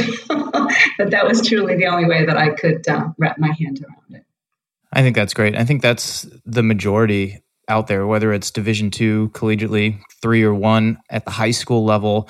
There are just a lot of coaches, programs, and athletes who are getting it done, who don't have the big resources. We even see that at the professional level, who, because they don't have that platform, they don't get recognized, but they're doing amazing things. And I mean, again, I can't be objective because I was a part of it, but to see what you've done at Stonehill College and take a program that was literally on the brink of extinction and resurrect it.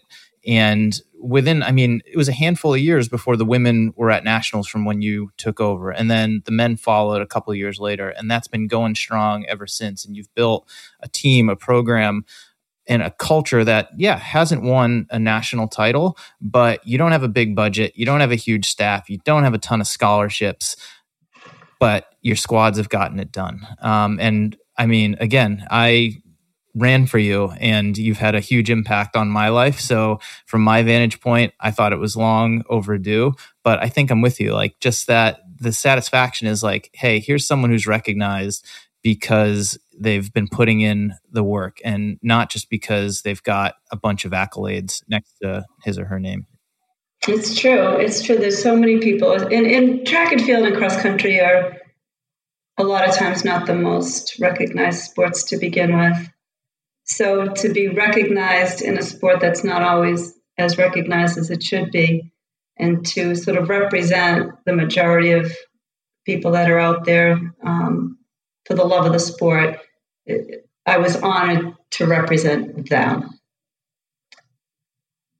Last question, and it's a completely selfish one, and you don't have to answer it if you don't want to, but your favorite memory of me from my time at Stonehill College? Oh, boy.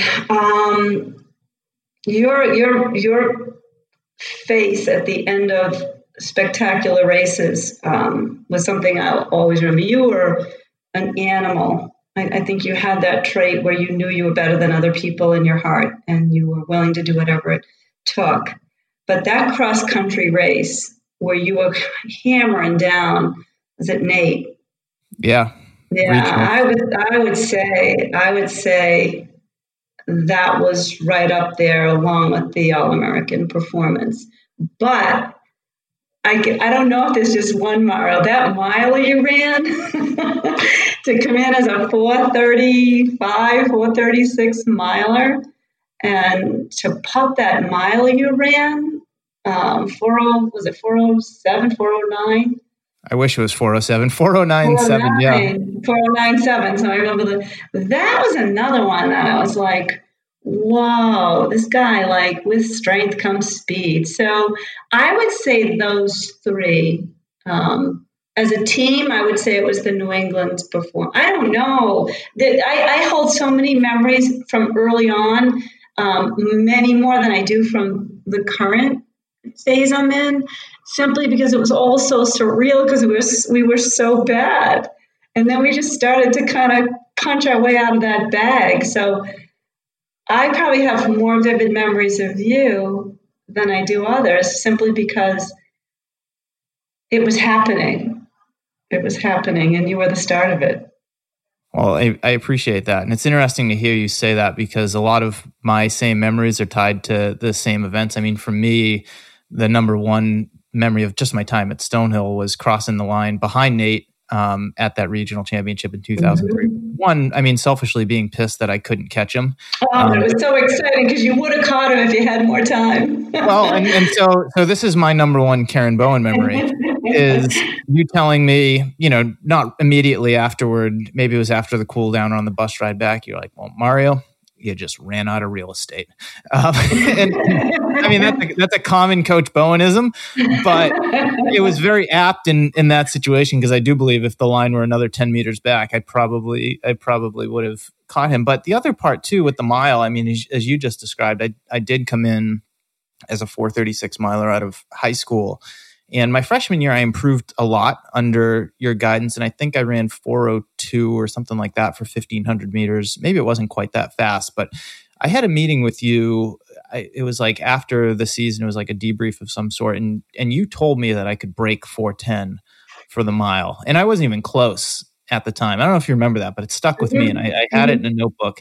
And you told me that I could break 410 for the mile. And I thought you were like high as a kite or something. I was like, she's out of her mind. Like, there's just no way that I'm going to run 4:0 anything for the mile, because it's not even in the same stratosphere as 436. But what stuck out to me about that is just the amount of belief that you had in me very early on, when I even didn't have it in myself, and then to see it kind of come into fruition has you know, I still look back at that, you know, now almost 20 years later, and it just like means a lot to me to be like, wow, there's someone who, like, you know, really believed in me, didn't give up on me, and I mean, at the end of the day, it doesn't matter what I ran for the mile, but I think it extended far beyond just the, you know, just the performance, and I'll forever be grateful for that. And I've used your experience and your journey at Stonehill as a motivator to so many others that I've sat in my office and spoken with.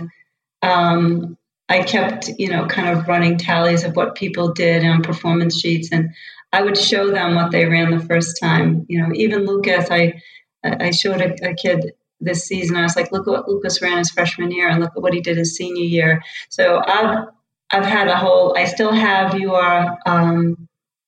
your running journal, your logs from the year you were an All-American. And probably once every 4 years, because I try to tap into each class, I make a copy of it, certain pages of it, with some of your comments, and I give it to my team as they're training. That's crazy. Yeah, a lot of little tricks of the trade. Because, like, well, you want to humanize it. You know, yep. You want to personalize it. And so they know all you guys that came from the past. But I also want them to know where you guys started from, same as you were interested today in learning where I started from. Yeah. But I mean, you know, and this is about you. It's not about me, but I'm one of many. You did the same with, I mean, I can't even begin to name all of them over the past several years. Sean McEwen comes in as a 432 miler in high school, leaves as a cross-country All-American. You even get someone in as talented as Keith Gill, who I think broke 420 in high school and left Stonehill as like NCAA Division II Athlete of the Year, running like 404. Christina Sarametis, who, like, I don't even know if she broke 20 minutes for 5K in high school, and then she's an All-American on the track by the time that she graduates. Same with Dana DeAngelis or Diana Shavakos. It's just like, I'm really proud just to be a part of that, you know, tradition. And I know the impact that you've had on my life has extended to so many others. And on behalf of all of those people, I'd like to just say thank you one more time. And thank you for all of you to come past my way. You are my biggest gift.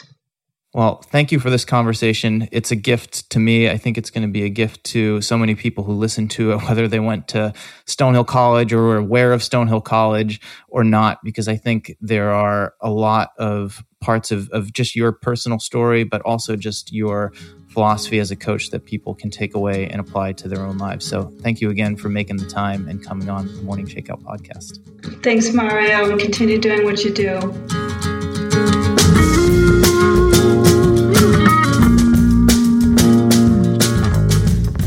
All right, it's another episode in the books. Thank you so much for listening in. If you enjoyed this episode, please tell a friend about it or throw up a post on Instagram, Twitter, or Facebook and encourage your followers to subscribe to the show.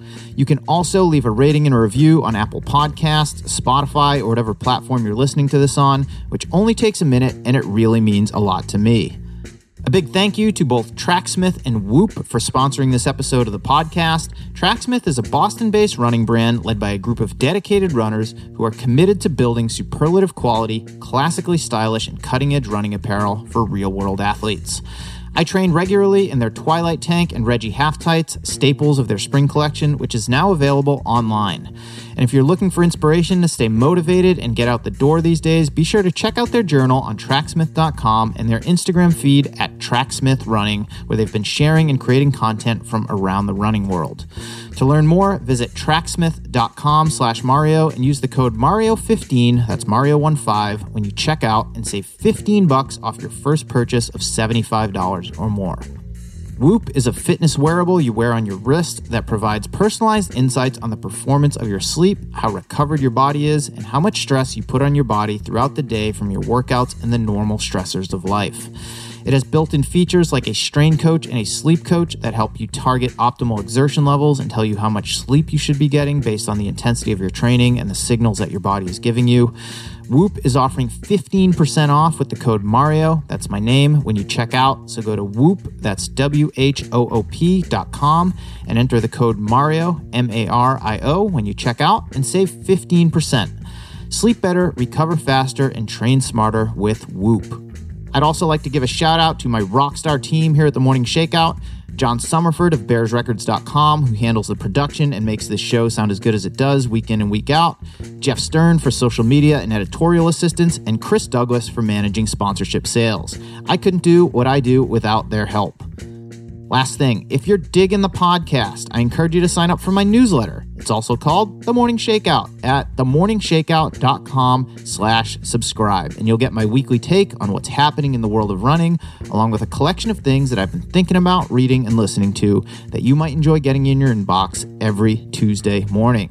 Okay, that's it. I'm Mario Fraioli, and this has been another episode of The Morning Shakeout Podcast.